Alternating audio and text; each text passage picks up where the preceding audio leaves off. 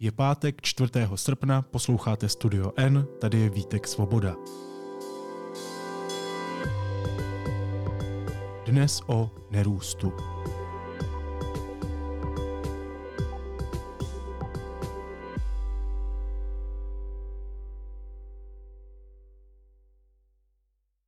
Jedni ho nadšeně hájí, jiní vášnivě odsuzují. O nerůstu se ale mluví čím dál víc.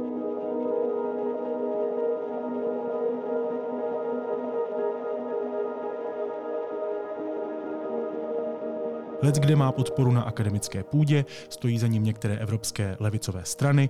Nedávno na jeho téma proběhla taky konference v Evropském parlamentu. O co v něm vlastně jde a je nerůst spíš utopií nebo jedinou cestou k záchraně lidstva? O tom teď budu mluvit s vědeckým redaktorem deníku N Petrem Koupským. Ahoj Petře, vítej. Ahoj Vítku. Petře, kdybys měl co nejjednodušším způsobem vysvětlit, co je to nerůst, co bys řekl? To politická ideologie nebo myšlenkový směr, který říká, že základem problémů současné civilizace celosvětově je hospodářský růst a že ho musíme zastavit a obrátit jeho směr, abychom se těch problémů zbavili. Hmm. Kdo s tímhle přišel? Já si říkám, vezmeme to začátku trošičku učebnicově. Kdo s tímhle směrem přišel, jakou má tenhle směr historii a pozadí? Na to není jednoduchá odpověď. E, to opravdu musím začít e, ze široka. E, společenský řád, ve kterém žijeme, obecně nazývaný kapitalismus, je silně spojen s tím, že průmyslová produkce neustále roste. Je to jedna z jeho základních charakteristik. A to má svoje značně příznivé a značně nepříznivé následky. Ty příznivé spočívají v tom, že jsme čím dál tím bohatší společnost, eh, že to bohatství se v nějaké firmě dostane nakonec skoro ke všem členům aspoň západní společnosti, což jistě není postačující, ale je to přece jenom velká změna k lepšímu oproti stavu, řekněme, před 100-150 lety. To je jedna věc. A druhá věc, že z těch přebytků toho růstu se financují věci, jako je věda, školství, umění, prostě civilizace. To, co dělá náš život hezčí a pohodlnější a příjemnější. Ty neblahé důsledky hodně souvisejí s životním prostředím. Dneska je jasné, že, že ekonomický růst je prakticky hlavní příčinou toho, že máme v ovzduší stále více skleníkových plynů a tím pádem globální oteplování. Eh, jehož důsledky jsou dneska už natolik známé a dobře probrané, že je tady asi rozebírat teď eh, nemusíme. Eh, no a kromě toho ten hospodářský růst vyčerpává zdroje. Planeta, když se na ní podíváme z vesmíru, což je produkt taky toho hospodářského růstu technologií, které lidi do vesmíru dostali, tak je vlastně taková docela maličká. Takhle do dlaně by se dala vzít, když se na ní díváme z dálky. A tím pádem je velice dobře názorně vidět ten samozřejmý fakt, který si tady dole ale moc neuvědomujeme, že je konečná, že má omezené zdroje, že jednou je spotřebujeme, vydrancujeme, další nebudou. Ze všech těchto myšlenek se postupně začala skládat odpověď na otázku, co se stane, až ty zdroje dojdou. A zpočátku ty úvahy vypadaly tak, že růst se musí zastavit, protože zdroje dojdou a že to je nežádoucí, že to bude katastrofa. Tohle je myšlení, typické myšlení začátku 70. let, tehdy vyšla velice vlivná kniha Meze růstu, Promiň, já se omlouvám, že to beru takhle ze široka, ale ne, ne, ono, to, to, ono to opravdu jinak nejde. Dokonce si myslím, že tak jako tak to v tom podcastu nebude postačující. A jednou výjimečně, nikdy to tady nedělám, ale jednou výjimečně bych našim posluchačům navrhl, jestli by si nechtěli celý ten článek, který jsem k tomu napsal, přečíst, přestože je strašlivě dlouhý protože ani ten to nevysvětluje hmm. úplně se všemi okolnostmi. Taky to doporučuju, taková vsuvka je to samozřejmě strašně dlouhý, ale je strašně čtivý, jak to tak ty umíš. Eh, dobře, zpátky k nerůstu. Vrátíme se k roku 1972 konkrétně to eh, vyšla kniha takzvaného římského klubu z polku nezávislých myslitelů, eh, nazvaná Meze růstu. To byla ve své době ohromně vlivná kniha po celém světě. Eh, ta upozorňuje, že lidstvo spotřebovává zdroje, fosilní paliva, kovové rudy a všechno ostatní exponenciálním tempem, čili čím dál tím rychleji. A že exponenciální růst je neudržitelný a že tím pádem nerazíme do zdi, kdy tenhle růst už nebude možný a že to povede ke katastrofě. Protože e, růst ekonomiky je spojený s růstem počtu obyvatel. To je docela e, důležitá věc, k tomu, abychom si ji uvědomili. Já jsem se narodil v roce 1961. Tehdy žili na světě 3 miliardy lidí.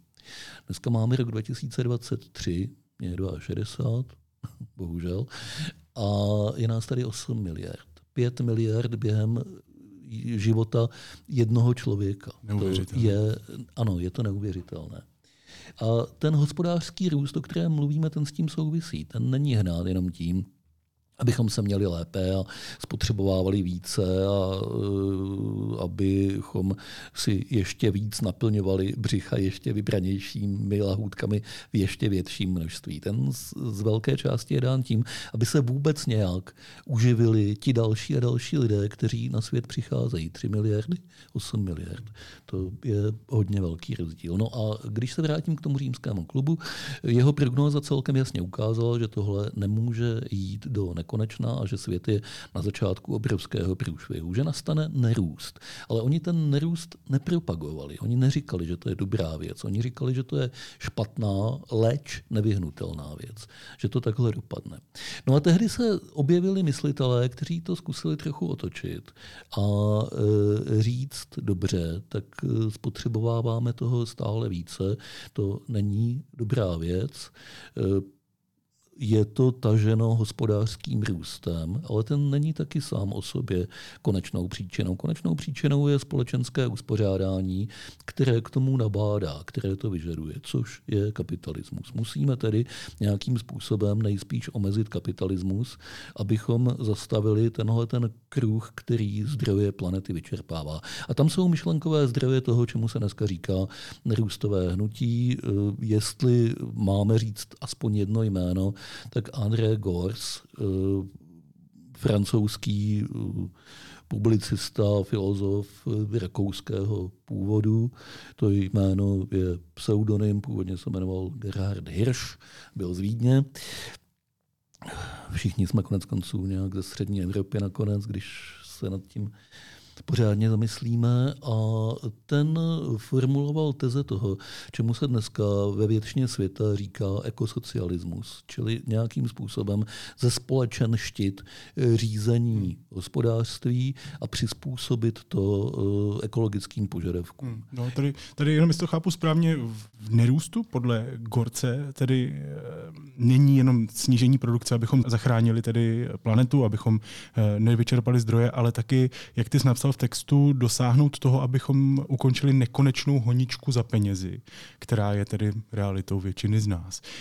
Takže tam nejde tedy vůbec jenom o planetu, ale i o sociální proměnu, o to snížení nerovností. Ano, soudobé nerůstové hnutí eh, si klade za cíl jednak vyřešit eh, akutní ekologický problém, Eh, globální oteplování a produkci skleníkových plynů a drancování přírodních zdrojů a jednak sociální problém, to znamená nerovnost.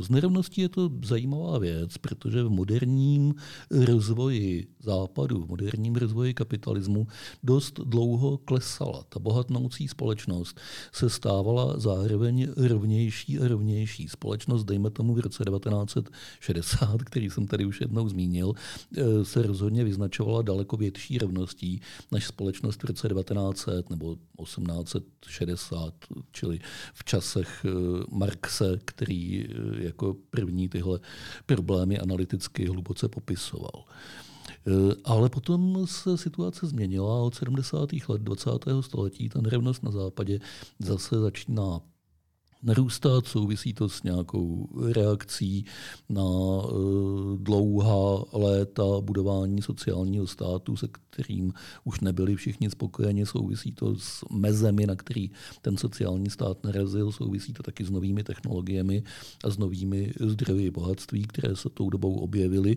A konec konců je to dodnes sociologicky ne zcela objasněný jev. Hmm. Ale existuje a ten nárůst nerovnosti, který má za následek třeba to, že dnešní mladí lidé, jako jsi ty, si jen tak snadno neopatří bydlení, protože i e, když jsou slušně situovaní a žijí v bohaté zemi, tak je to mimo jejich možnosti. E, to vede samozřejmě k nespokojenosti, k tomu, že čím dál tím víc lidí si uvědomuje, tohle asi není ideální společnost, takhle by asi nemělo vypadat.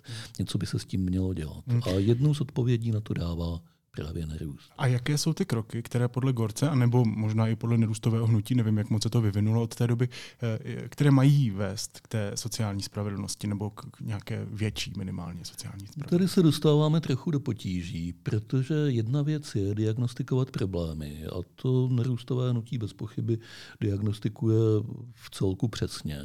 A druhá věc navrhnout, co s tím. Čili to, na co se ptal, jaké kroky eh, by se měly udělat. Tady se dostáváme eh, trochu do mlhy, protože Především bych asi řekl, že to nerůstové hnutí není nic jednolitého. To není eh, jednotná ideologie s nějakou zakladatelskou knihou, na kterou všichni přísahají to je spíš takové volné združení nejrůznějších myslitelů, nejrůznějších návrhů a velmi málo konkrétních aktivit. Celé je to hodně teoretická záležitost, odehrávající se na akademické půdě, odehrávající se na různých konferencích, podstatně méně v realitě. A méně v realitě právě proto, že navrhnout ty konkrétní kroky, aby fungovaly, není jednoduché. Taková základní úvaha nerůstového hnutí spočívá v tom, že je potřeba obrátit směr růstu. To slovo nerůst vlastně je takové nevýstěžné, poctivější by bylo říkat tomu pokles, protože to je to, oč doopravdy jde. Aby hospodářská produkce v bohatých zemích začala klesat. V těch hodně chudých podle zastánců nerůstu má ještě nějakou dobu stoupat. Celý svět se potom sejde někde na nějaké plus minus jednotné hladině, která by určitě byla o dost nižší, než je třeba naše teď tady. A e, na té by se potom celosvětově udržovala. Tady vyvstávají otázky za prvé, jaká společnost by to byla, jestli by byla pěkná a přitažlivá, ale ještě naléhavější otázka je, jestli je dosažitelná, jakým způsobem dosáhnout to, aby těch 8 miliard lidí žijících na planetě se na tomhle víceméně zhodlo a uskutečnilo to. A na to nerůst eh, žádné dobré odpovědi nedává. Hmm, ale zároveň asi tlačí myšlenku, že nemůžeme zároveň produkovat a tlačit růst a zároveň tedy snižovat sociální ekonomické nerovnosti. Mm, no eh, ano, tohle to říkají, ale jestli to tak je nebo není, to je vysoce sporná záležitost.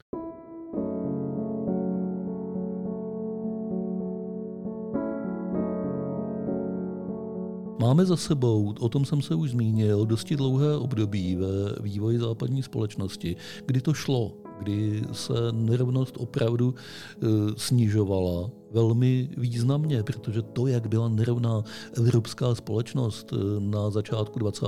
století a to, jaká byla v roce 1965 třeba, e, to je naprosto neporovnatelné.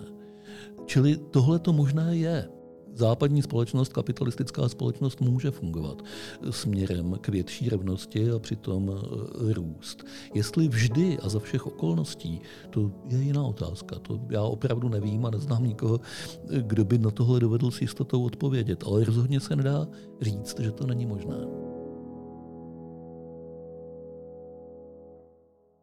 Jaké jsou ty nejvýznamnější negativní dopady aktuálního kapitalismu. Mluvil jsem o krizi bydlení, to je jedna věc, ale nerůst se asi vymezuje vůči celé škále problémů, které kapitalismus nebo to a současné nastavení minimálně západní společnosti uh, přináší. Tak většina těch negativních dopadů není vidět tady u nás, protože my žijeme v bohaté části světa a zároveň ve státě, který pořád má velice slušný sociální systém eh, a eh, dovede pečovat o ty, kteří jsou na tom hůř. Můžeme diskutovat o tom, jestli dostatečně a zjistíme, že ne vždy dostatečně, protože dosáhnout v tomhle směru nějaké dokonalosti je asi nemožné, ale pořád ve srovnání s mnoha jinými zeměmi světa, což potvrdí každý, kdo odsud vytáhl paty a trochu cestuje, tak eh, je na tom naše země stejně jako většina kontinentální Evropy po téhle stránce velmi dobře. Problémy spatříme, když se podíváme někam jinam, mimo Evropu a uvidíme, že my si tady žijeme jako v bavlnce, kdežto eh, země globálního jihu eh, na tom dobře nejsou jsou eh, chudé, jsou často v rozvratu kvůli nefungujícím politickým systémům, což je všechno mezi sebou propojeno a nesou na sobě následky toho, že v 19. století Evropa se zmocnila jejich bohatství a na něm si nastartovala svůj růst.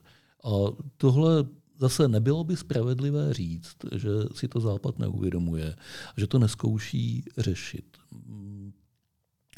nelíbilo by se mi, kdybychom tohle úsilí zlehčovali. To tak není. Ale uh, rozhodně zatím nedospělo tak daleko, abychom mohli být eh, po téhle stránce spokojeni. Hmm.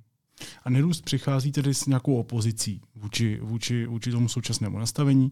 A, a já opravdu málo kdy eh, se informuju o nerůstu nebo se dívám na nějaký video o nerůstu nebo nějaký rozhovor nebo čtu, aniž by to bylo extrémně problematizované, jako extrémně ten nerůst jako takový. Proč je nerůst takhle problematizovaný? Je to v něčem nebezpečný směr?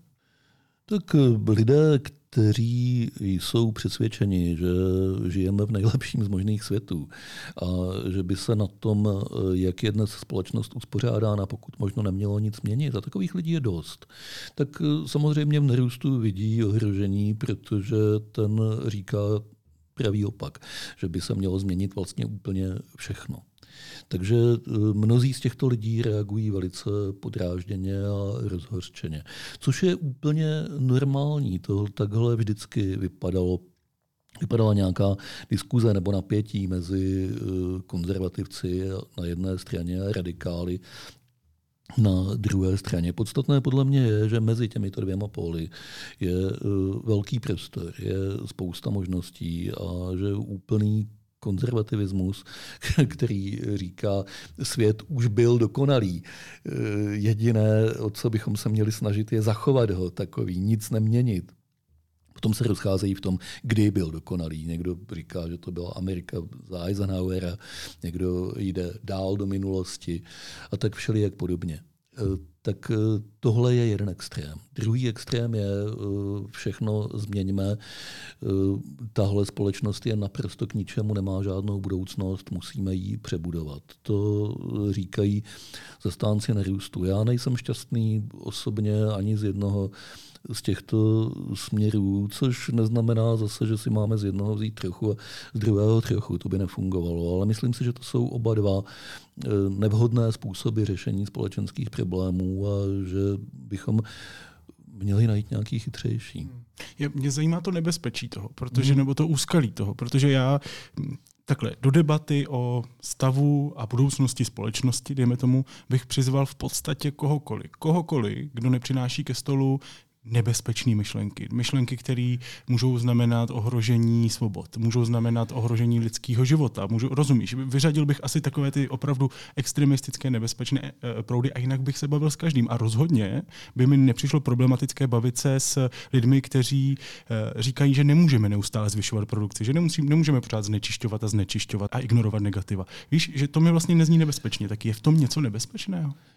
Já ti naprosto rozumím a Na tuhle otázku se těžko nějakým jednoznačným způsobem odpovídá.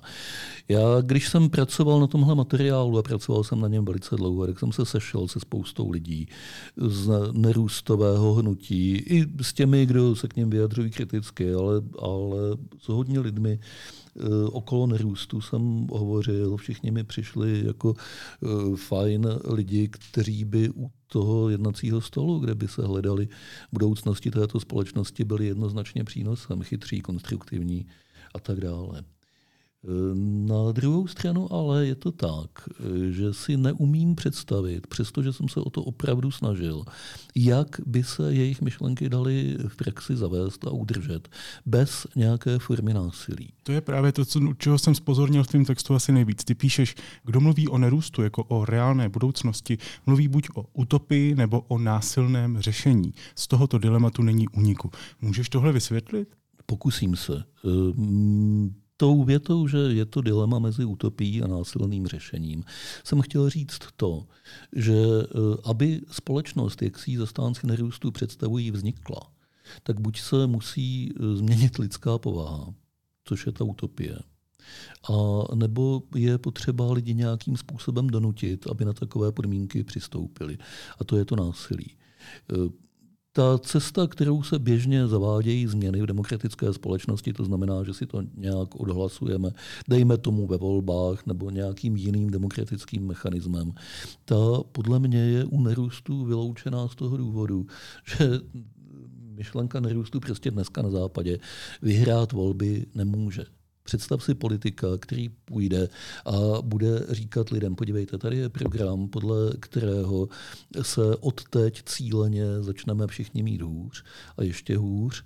Jo, naše HDP na hlavu klesne asi na třetinu současného stavu. Část toho se samozřejmě vyrovná tím, že se omezí nějaký luxusní výdaje a dotkne se to jenom těch nejbohatších, tak to by asi mohlo mít odezvu u voličů, ale hodně velká část, přátelé, dopadne na vás, na váš životní styl, na vaše možnosti. A teď prosím o vaše hlasy. Hlasujte pro mě. To je, to je přesný opak eh, programů, které aktuálně vyhrávají. To je přesný opak programů, kterým vyhrávají všechny strany zleva doprava. Eh, jejich programy se od sebe liší, ale tohle si netroufnou říct ani ti nejzelenější zelení, jací kdekoliv v Evropě existují, protože by s tím prostě neměli nejmenší šanci. Z hlediska politického pragmatismu je to naprosto ztracená záležitost. Takže proto mluvím o utopii nebo o násilí. Já si neumím představit, že jiným způsobem Vlastně jeden způsob si představit umím, o tom tam taky něco píšu a můžeme se k tomu dostat, ale to je, to je spíš ta utopie. Ale eh, jinak než utopii nebo násilím si tohle představit nedovedu. A jelikož eh, a násilí mi připadá jako daleko pravděpodobnější cesta v tomhle případě než utopie, protože ta utopie se prostě nestane, lidská povaha se nezmění. Kdežto, že se společnost může změnit násilně, o tom už něco víme z historie. Jaká je ta cesta, kdybys to měl říct krátce? Já jsem na konec dlouhatánského povídání o nerůstu připojil takovou osobní úvahu a v té jsem si dovolil uh, fantazírování, které v tom záhlavním textu bych si nedopřál a to zní nějak takhle. Z nerůstu by se mohlo stát náboženství. Víra. Duchovní směr, který by akcentoval to, že nechceme plítvat, že se chceme chovat k planetě hezky a že tohle je nová ctnost. Ctnost, kterou pěstujeme a kterou se pišníme a ve které se předháníme jeden před druhým. Tím neříkám, že věřím, že se to stane, ale když hledám nějakou škvírku, kterou by se to stát mohlo, tak mě napadla tahle. A tím bys vlastně infiltroval tu utopii, protože bys mohl změnit lidskou povahu. V podstatě ano, možná ne lidskou povahu jako celek, ale nějaké preference. Ona vlastně zase je to předhánění ctnosti, takže je to eh, nějaký druh dosahování uspokojení a píchy, ale trošku jiným způsobem než tím materiálním. Hmm. OK, kdyby se z nerůstu nestala víra, kdyby tedy se nešlo tady touhletou tvojí cestou, kterou jsi vymyslela, která se mimochodem hodně líbí, nebo přijde mi to jako velmi zajímavá, zajímavá myšlenka. Um, podle tebe k obratu, k nerůstu nemůže dojít v demokracii, v liberální demokracii, jaký známe? Já si myslím, že liberální demokracie nemá mandát pro tak velkou změnu. Liberální demokracie předpokládá samozřejmě, že se mohou měnit zákony, že se může třeba změnit i ústava, že se může naprosto zásadním způsobem změnit politika státu, ale všechno je to v nějakých mantinelech a ty mantinely jsou především zachování té samotné demokracie jako takové, čili nikoli změna ústavního pořádku v tom, že od teď už žádné volby nebudou třeba. A myslím si, že tímhle způsobem by se ten nerůst opravdu zavést nedal. Tady je ještě docela dobré uvést jeden pojem, a to je ekonomická demokracie. To je pojem, ze kterým zastánci nerůstu často operují. A pokud je dobře chápu, Tohle musím říct, pokud je dobře chápu, protože i když jsem přečetl jejich materiálů hodně, tak často v tomhle bodě mají rozpory mezi sebou. Nicméně, pokud je dobře chápu, tak si to představují tak, že bychom nějakým způsobem, třeba my všichni obyvatelé České republiky, si odhlasovali, jestli Boleslavská Škodovka má existovat nebo nemá. Je to z hlediska hospodářského růstu významná eh, továrna, významný podnik, ekologicky jistě problematický, protože vyrábí auta, eh, takže pojďme hlasovat o tom, jestli bude nebo nebude. Teď jsou dvě možnosti. Buď to odhlasujeme, že bude dál fungovat, což by se možná těm zastáncům růstu úplně nelíbilo, protože asi by chtěli opačný výsledek. A nebo si odhlasujeme, že se zavře a eh, má eh, demokracie, tak jak si ji představujeme, mandát k takovému rozhodnutí, k tomu, že se zavře podnik, který je dneska v soukromých rukou. A ta, já si prostě tyhle věci neumím představit. Tam schází řada logických kroků, které by byly potřeba. Všechno je to mlhavá akademická teorie, která se velice dobře píše do článků a knížek, ale když si ji představíš v praxi, tak buď toto selže a skončí to eh, fiaskem, a nebo to přejde do eh, násilí. Nebudu hledat jiné slovo. Kromě tedy ekonomické demokracie, nebo to tam klidně taky zařadit, jak chceš, mě by zajímala teda nějaká představa, nějaký obraz toho, jak by vypadal svět, kdyby se vyplnili cíle toho nerůstového hnutí. A myslím i tedy s reálnými dopady, třeba negativními, pokud je v takové uh, vizi vidíš, jaké problémy by bylo potřeba řešit. My, když mluvíme o hospodářském růstu, tak velice často si zjednodušeně představíme Billa Gatese nebo Ilona Moska, jakým přibývají peníze na kontě. To je samozřejmě pravda. Ale to není zdaleka všechno, co z růstu vyplývá a co růst eh, financuje. Celá tahle společnost de facto žije neustále na dluh. Eh, aby hospodářský růst fungoval, tak si půjčuje peníze na investice od budoucnosti, protože teprve v budoucnosti se splatí. Stejným způsobem funguje náš eh, sociální systém, důchodové zabezpečení, úplně všechno, co patří k vymoženostem moderní společnosti. Tohle všechno je závislé na fenoménu hospodářského růstu.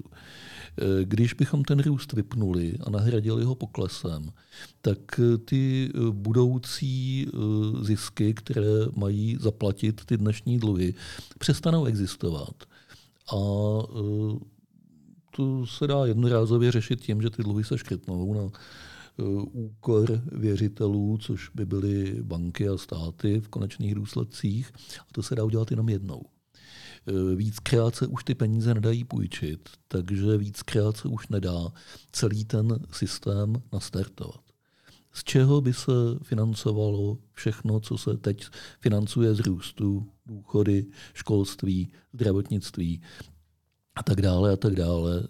To eh, opravdu nevím a zastánci nerůstu to taky nevědí. Oni si představují, aspoň to jsem vyčetl z jejich literatury, že ze zdanění bohatých. Ale to je taky jednorázová záležitost. V jejich společnosti pak už žádní bohatí eh, nebudou. Těm se ty peníze seberou jenom jednou a tolik těch bohatých a zas není a tolik peněz dohromady taky nemají, aby to vydrželo příliš dlouho. Takže bychom v takovém případě prostě narazili na nedostatek prostředků, nedostatek eh, peněz. Chápu to správně, že z toho, co ty jsi vyčetl z celé tady téhle své eh, cesty k nerůstu, eh, to podle tebe znamená, že my nemůžeme žít v nerůstu a zároveň žít v dostatku. Že nerůst znamená nedostatek v praxi. Nerůst znamená ve srovnání s tím, jak žijeme dnes, eh, nedostatek.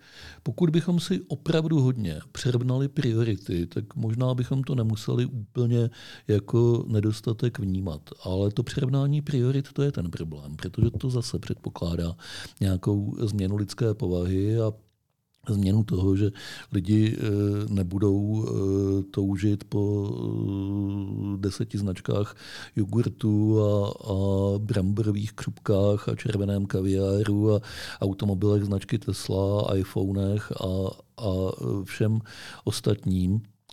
A já nevím, jak přimět velkou část společnosti, aby se Zaprvé nevím, jestli vůbec někdo má právo, morální nárok po miliardách lidí vyžadovat, aby se toho vzdali. Jo, je to přece jenom eh, nějaká cesta ke spokojenosti a ke štěstí. Rozumím, mě u toho napadá slovo, promiň, jestli toho skáču, uh, marketing.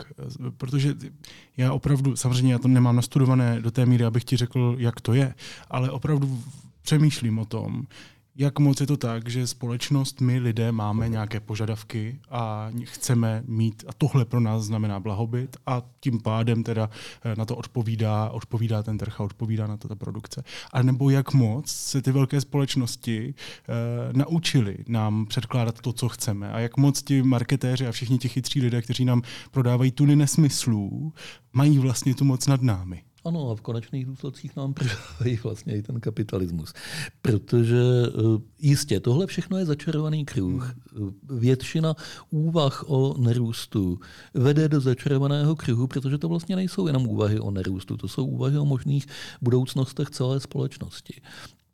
A eh, tady eh, je nutno připustit, že žádná dobrá odpověď neexistuje. Já neříkám, že nějakou máme, já jenom říkám, že ten růst taky mi nepřipadá jako extra moc dobrá odpověď. Abych se vrátil k tvé otázce, samozřejmě o tomhle velmi silně uvažovali američtí ekonomové v 30., 40., 50. letech, kdy tenhle ten problém začal být velice dobře viditelný, kdy reklamní průmysl se ohromně rozjel, tak na to pochopitelně reagovali, snažili se to nějak teoreticky uchopit, začali vytvářet eh, teorii nadměrné, okázalé a zbytečné spotřeby a eh, Pochopitelně část toho, co dneska eh, nám dělá radost, je uměle vyvolaná potřeba tím marketingem, ale těžko se asi dá říct, že úplně všechno. Produktem eh, technického rozvoje je internet, produktem technického rozvoje jsou mobilní telefony jako takové, produktem technického rozvoje jsou léky, jaké dřív neexistovaly a zachraňují a prodlužují lidem eh, život a miliony dalších vymožeností. Tyhle ty vymoženosti nevytvořili ojedinělí vynálezci, ty vytvořil de facto spíš tržní systém než jednotliví vynálezci, protože bez propojení spousty dílčích úsilí by vzniknout nemohly. Na to už jsou příliš složité všechny tyhle věci. A e, tudíž jediný systém společenský z těch, které známe, umíme si představit a vyzkoušeli jsme jako lidstvo, který tohle dovede, je ten dnešní moderní kapitalismus. Hmm. Přemýšlím nad tím, že mluvíš o tom, že spousta vynálezů pochází spíš z rukou trhu než těch samotných vynálezců, kteří spíš jsou až ti druzí. Eh, a říkám si, jestli to na těch vynálezech není vlastně vidět. Třeba na tom internetu, na to, v jakém je stavu, že to je vlastně zase, už jsme tady řešili, panština na peníze. Víš, jakože jestli se to vlastně neodráží úplně ve všem. To by, teď by mohla nastat půlhodinová odbočka o internetu. Internet je v tomhle směru nádherná výjimka, protože tam vznikl naprosto v rozporu s tržními zákonitostmi. Ten eh, celý, celá jeho struktura, celé, celé jeho uspořádání vzdělávání funguje díky tomu, že vznikl naprosto mimo tržní systém a nebyl by tak dobrý, kdyby vznikl uvnitř něj. To je jeden z mnoha pozoruhodných paradoxů eh, každého povídání o stavu současné společnosti, na který narazíme. Prostě je to všechno strašlivě složité. Žádné jednoduché odpovědi bohužel nemáme ať eh, je chtějí vynášet konzervativci, zastánci nerůstu, přesvědčení liberálové, kdokoliv, tak eh, nikdo z nich si dneska nemůže nárokovat celou pravdu.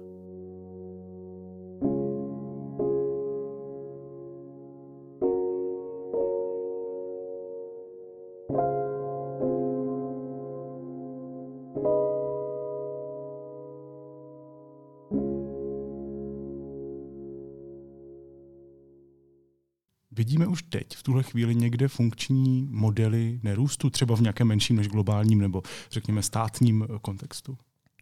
Když budeme chtít je vidět, tak eh, nějaké asi vidět eh, můžeme. Eh, za příklad něčeho, co by mohlo být předobrazem růstové společnosti se dá považovat třeba hnutí free softwareu, free and open source softwareu, čili věci, které dali vzniknout třeba Linuxu nebo které dávají vzniknout Wikipedii, dobrovolnické aktivity eh, nejrůznější eh, na mnoha západních zemích. eh, a i v některých zemích globálního jihu existuje rozsáhlé družstevní hnutí, které v zemědělství a v malovýrobě se snaží fungovat jako ta ekonomická demokracie, kde se lidé sejdou, odhlasují si, čím se budou zabývat, jakým způsobem si mezi sebou potom rozdělí výnosy a podobně. Všechno to je velice zajímavé. Háček je v tom, že to všechno funguje uvnitř kapitalistického systému. Ti lidé, kteří napsali Linux, ho napsali z toho důvodu, že měli pohodlné eh, živobytí zabezpečené a nemuseli se o něj každý den starat, takže měli čas na to, aby psali Linux. Eh, lidé, kteří eh, provozují zemědělská družstva třeba v rámci hnutí Laví a Campesina, využívají internet, využívají solární eh, sluneční energii, eh, disponují pokročilými znalostmi, které eh, získali na univerzitách.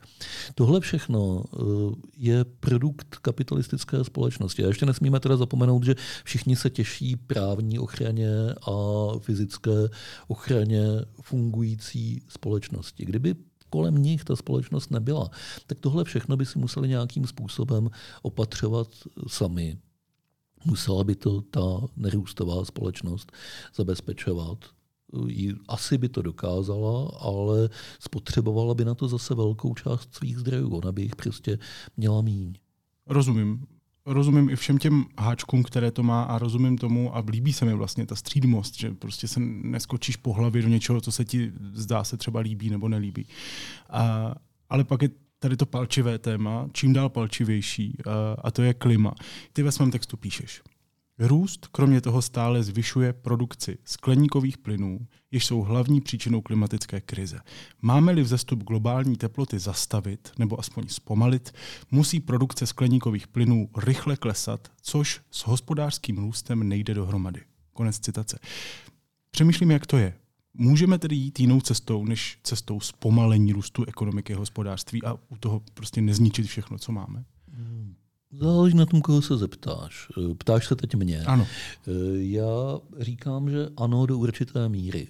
Eh, nebude to žádná velká sláva, žádný zázrak, který úplně změní situaci, ale přece jenom existují technologické vymoženosti, které umožňují do určité míry po nějakou mez sloučit udržování hospodářského růstu a snižování ekologické zátěže. Tohle je to, eh, co zastánci nerůstu velice ostře odmítají. Eh, zhruba se tomu říká zelený růst a oni trvají na tom, že ten není možný.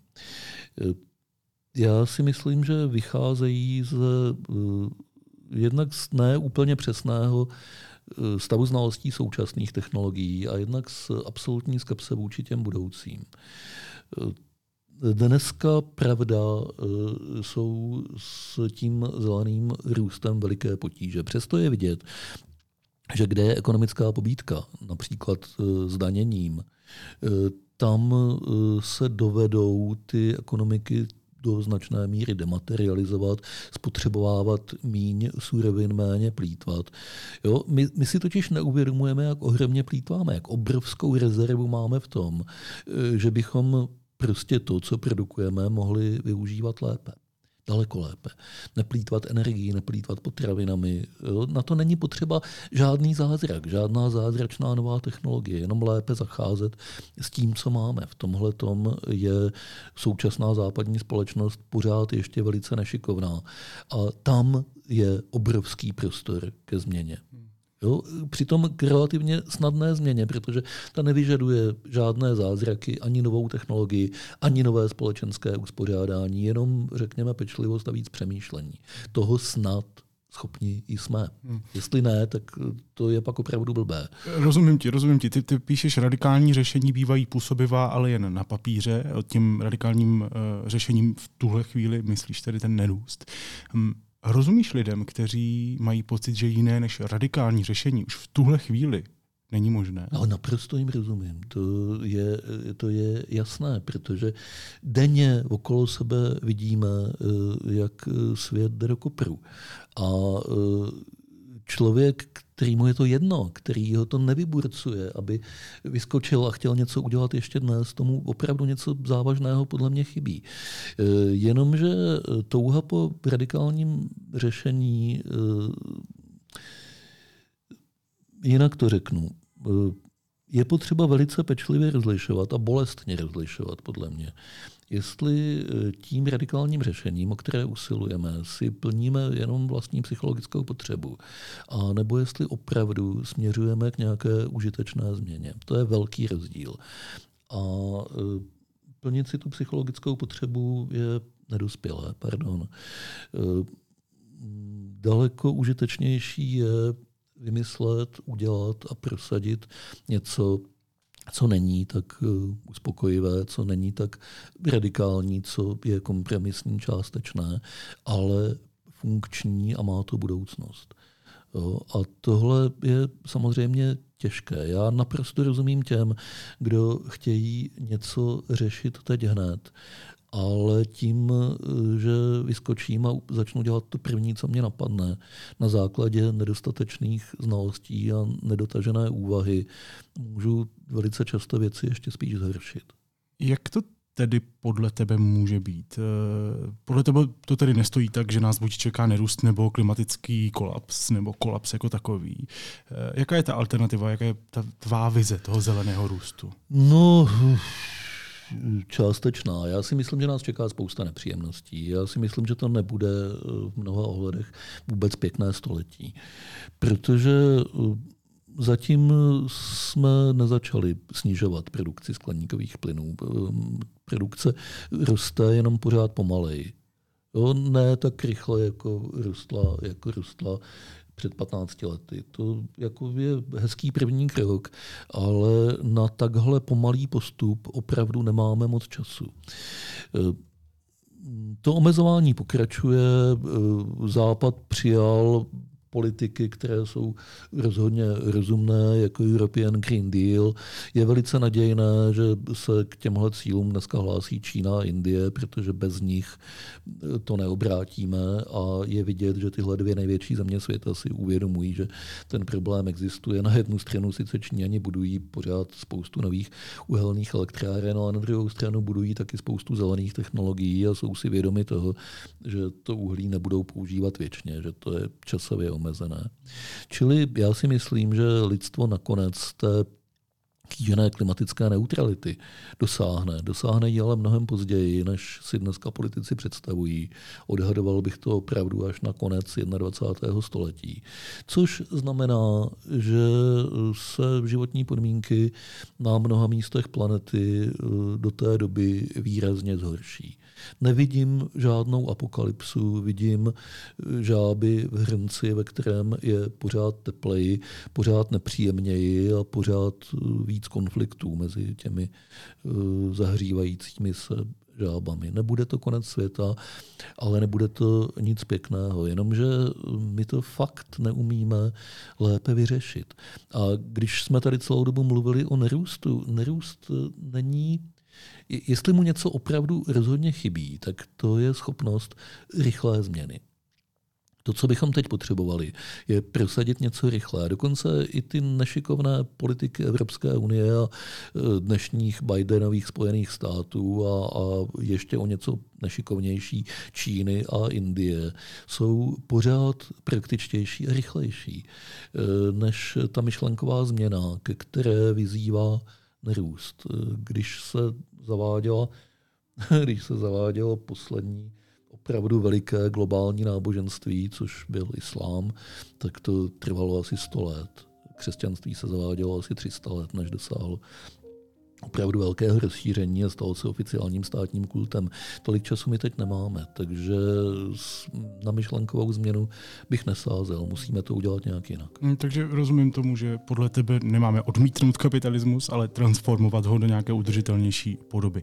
A já fakt si kladu otázku, jestli takové transformace, nebo myslím, že víc lidí než jenom já, eh, eh, v dostatečné míře, tak abychom nedopadli špatně, je kapitalismus schopný. Eh, jo? Já to vidím třeba právě ty jsi to zmiňoval, na takových těch klimatických uh, summitech, klimatických opatřeních. Hlavy států se do nekonečna schází, aby si vytyčili cíle, které pak tedy z části uh, nerady plní nebo neplní vůbec. Pak tam přijde Greta Thunberg, uh, křičí How dare you. People are suffering. People are dying. Entire ecosystems are collapsing. We are in the beginning of a mass extinction, and all you can talk about is money and fairy tales of eternal economic growth. How dare you! a, a vlastně se málo co děje. Jo? Nevidíme ten limit to, to, té možné transformace nebo přizpůsobení kapitalismu právě na tomhle? Ale ono se děje ledacos, co není, tak, co není tak dobře vidět. Třeba cirkulární ekonomika je věc, která se rozvíjí poměrně intenzivně a jenom to nemá takovou publicitu jako ty klimatické samity. Není to tak viditelné, není to tak efektní. Cirkulární ekonomika spočívá v tom, že se snažíme recyklovat úplně všechno, co můžeme, včetně věcí, u kterých se nepředpokládalo dřív, že to bude možné, jako jsou betonové stavby a ocel když si dneska přečteš nějakou i hodně moderní učebnici eh, životního prostředí, ekologie, tak se dočteš, že ocel je v podstatě nerecyklovatelná, protože je to tak drahé, že to nemůže fungovat. Ne, to už není pravda. Našly se nové, lepší technologické postupy, to za prvé, a za druhé eh, zdaňování eh, taky nějakým způsobem postupuje. Prostě eh, ta konvenční moudrost toho, že se neděje vůbec nic, není přesná. Ano, děje se toho méně, děje se to uh, pomaleji, než by bylo hezké, ale říct, že sedíme s rukama na zadku a čekáme, až nastane průšvih, to dneska není spravedlivé hodnocení západní společnosti. Takhle to není.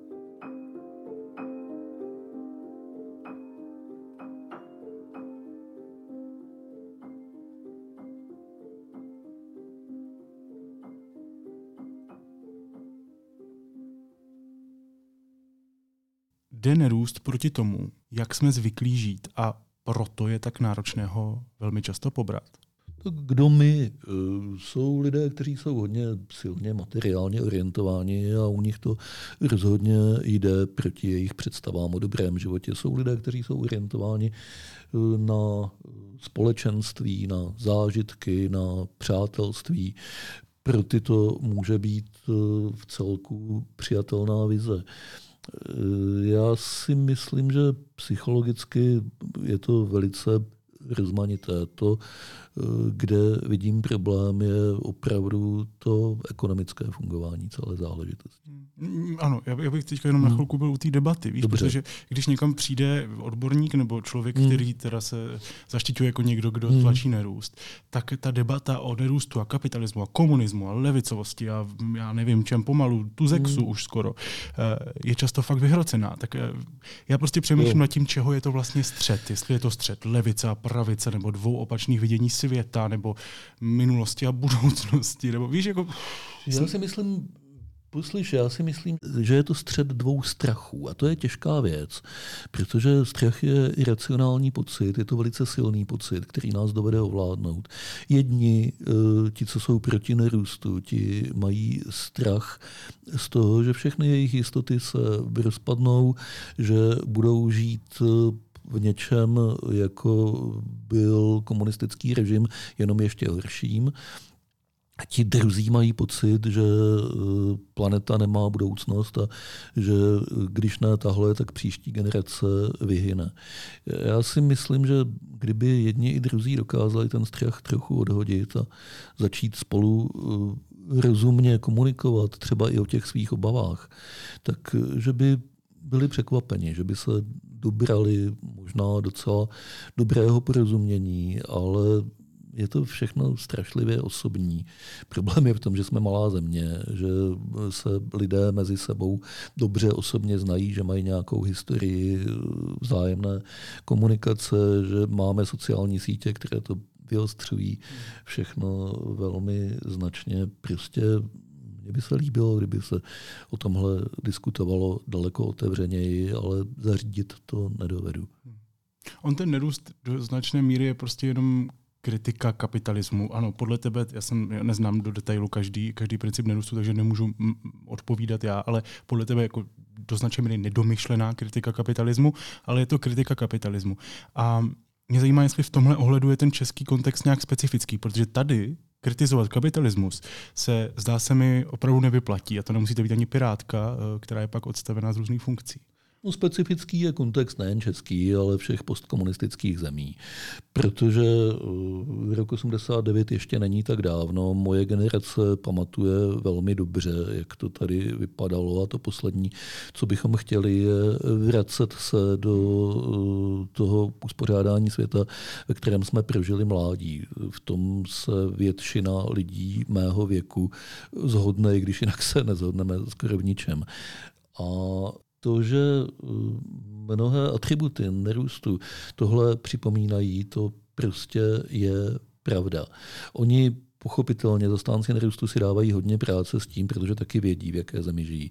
Takže si dávají hodně práce s tím, aby zdůraznili, že si to takhle nepředstavují, že eh, s tím reálným eh, socialismem sovětského typu nemají nic společného budiš, já jim to věřím v teorii, ale nejsem si vůbec jist, jestli by se to nějakým takovýmhle směrem zase nesesmeklo. On ten socialismus sovětského typu taky v podstatě nikdo neplánoval, takhle si to ani komunističtí ideologové nepředstavovali. Ten se stal, protože eh, vznikl jako kombinace toho, čeho byla společnost a lidé schopni a toho, k čemu eh, se eh, ta ideologie snažila směřovat. Byl spíš takovou dopravní nehodou eh, mezi marxismem a realitou, než čímkoliv jiným. A takhle to s ideologiemi dopadá. Společnost není nekonečně pružná, aby se přizpůsobila jakémukoliv teoretickému záměru. Ona si ho nějak přetlumočí, přeloží, obvykle dost primitivně a eh, dopadne to nepěkně. Takže specifický kontext je prostě dán tím, že něco takového jsme zažili a e, nechceme to. No a od člověka, který kritizuje kapitalismus ke gulagům, vede velmi dlouhá cesta. To bez pochyby, to bez pochyby ano. A, mě a to zajímá, já v nejmenším nespochybím. Já vím, já vím, že ne, jenom mě právě zajímá ta debata. Víš, jako, dobře, sformuluju to takhle. Co by nám přineslo, kdybychom se tady v Česku, v českém kontextu, naučili zdravě kritizovat kapitalismus? No, to by bylo ohromně přínosné, kdybychom se to naučili. Já myslím, že je to trošku generační problém což zase znamená, že to může trvat ještě hodně dlouho, než se to naučíme.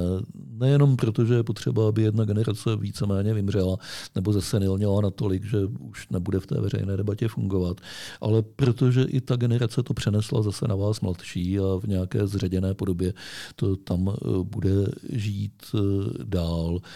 Kritika kapitalismu je absolutně nutná. Kdyby kritika kapitalismu neexistovala, tak tady máme pořád ten Dickensovský model, kde osmileté děti pracují v továrně na sirky. To, že vznikl sociální stát, to, že vzniklo bohatství západu a jeho velice příjemná životní úroveň. To je výsledkem střetu dvou sil, z nichž jednou je kapitalismus s důrazem na eh, svobodu a na podnikání a ten, ta druhá síla je jeho kritika, která se ho snaží udržet v mezích lidské důstojnosti a slušného života pro všechny. A jsou potřeba obě dvě ty síly.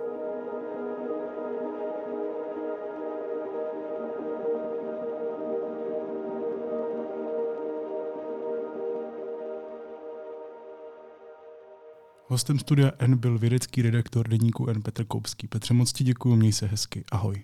Díky za pozvání.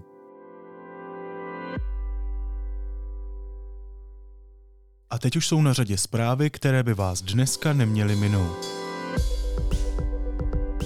Ruská výsadkářská loď Olenigorský Gorňak, kotvící v Novorosijsku, byla vážně poškozena při nočním útoku vodních dronů. Podle fotografií na sociálních sítích se naklání na bok. V Novorosijsku je jedna z hlavních základen ruské námořní flotily.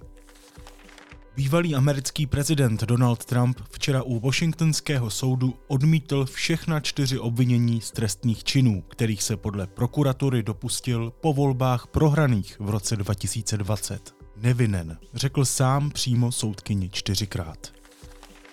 Odsouzený ex-šéf lánské obory Miloš Balák dostal novou výzvu na vystěhování z tamní hájenky. Opustit ji musí do poloviny srpna. Pokud tak neučiní, hrozí mu žaloba od hradu.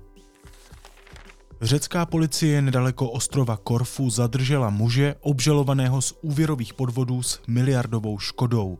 Případ souvisí se spořitelním družstvem. Muž bude předán do Česka. A za první pololetí tohoto roku vzrostla kriminalita v Česku o více než 3%. Ve srovnání s obdobím před pandemí zůstává vyšší počet vražd. Přibylo dětských pachatelů.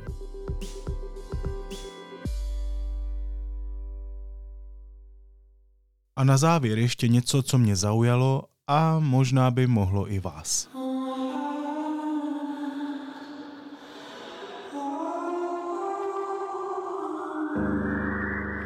Včera byla depresivní hudba, dneska to nebude jinak. Pátek uzavřeme velmi, velmi, velmi smutným albem, EPčkem, které má ale délku alba, protože má přes půl hodiny a deset písniček, eh, které se jmenuje Kvety z Podpolania.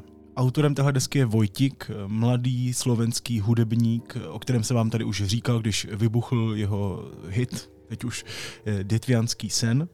A teď vám o něm chci říct znovu, protože to album, kterému vyšlo, je fantastický. Nočné hodiny nám lietajú cez kolena, mutriny po nohách, špinavý král. Opět je to spíš pro ty z vás, kteří si chcete nastolit takový mentální podzim.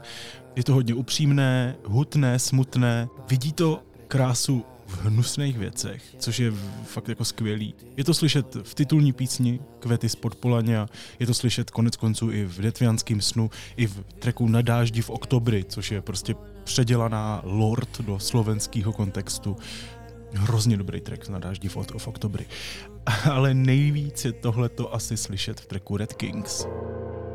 Poká na lochma volávajú Red Zberač zlomených srdc, plastová kotina Nikdy nebude to ako predtým Prežúvajú môj kápel, preto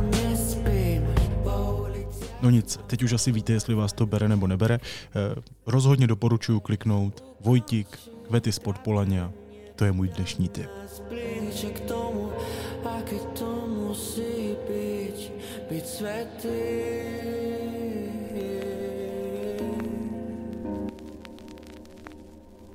Naslyšenou v pondělí.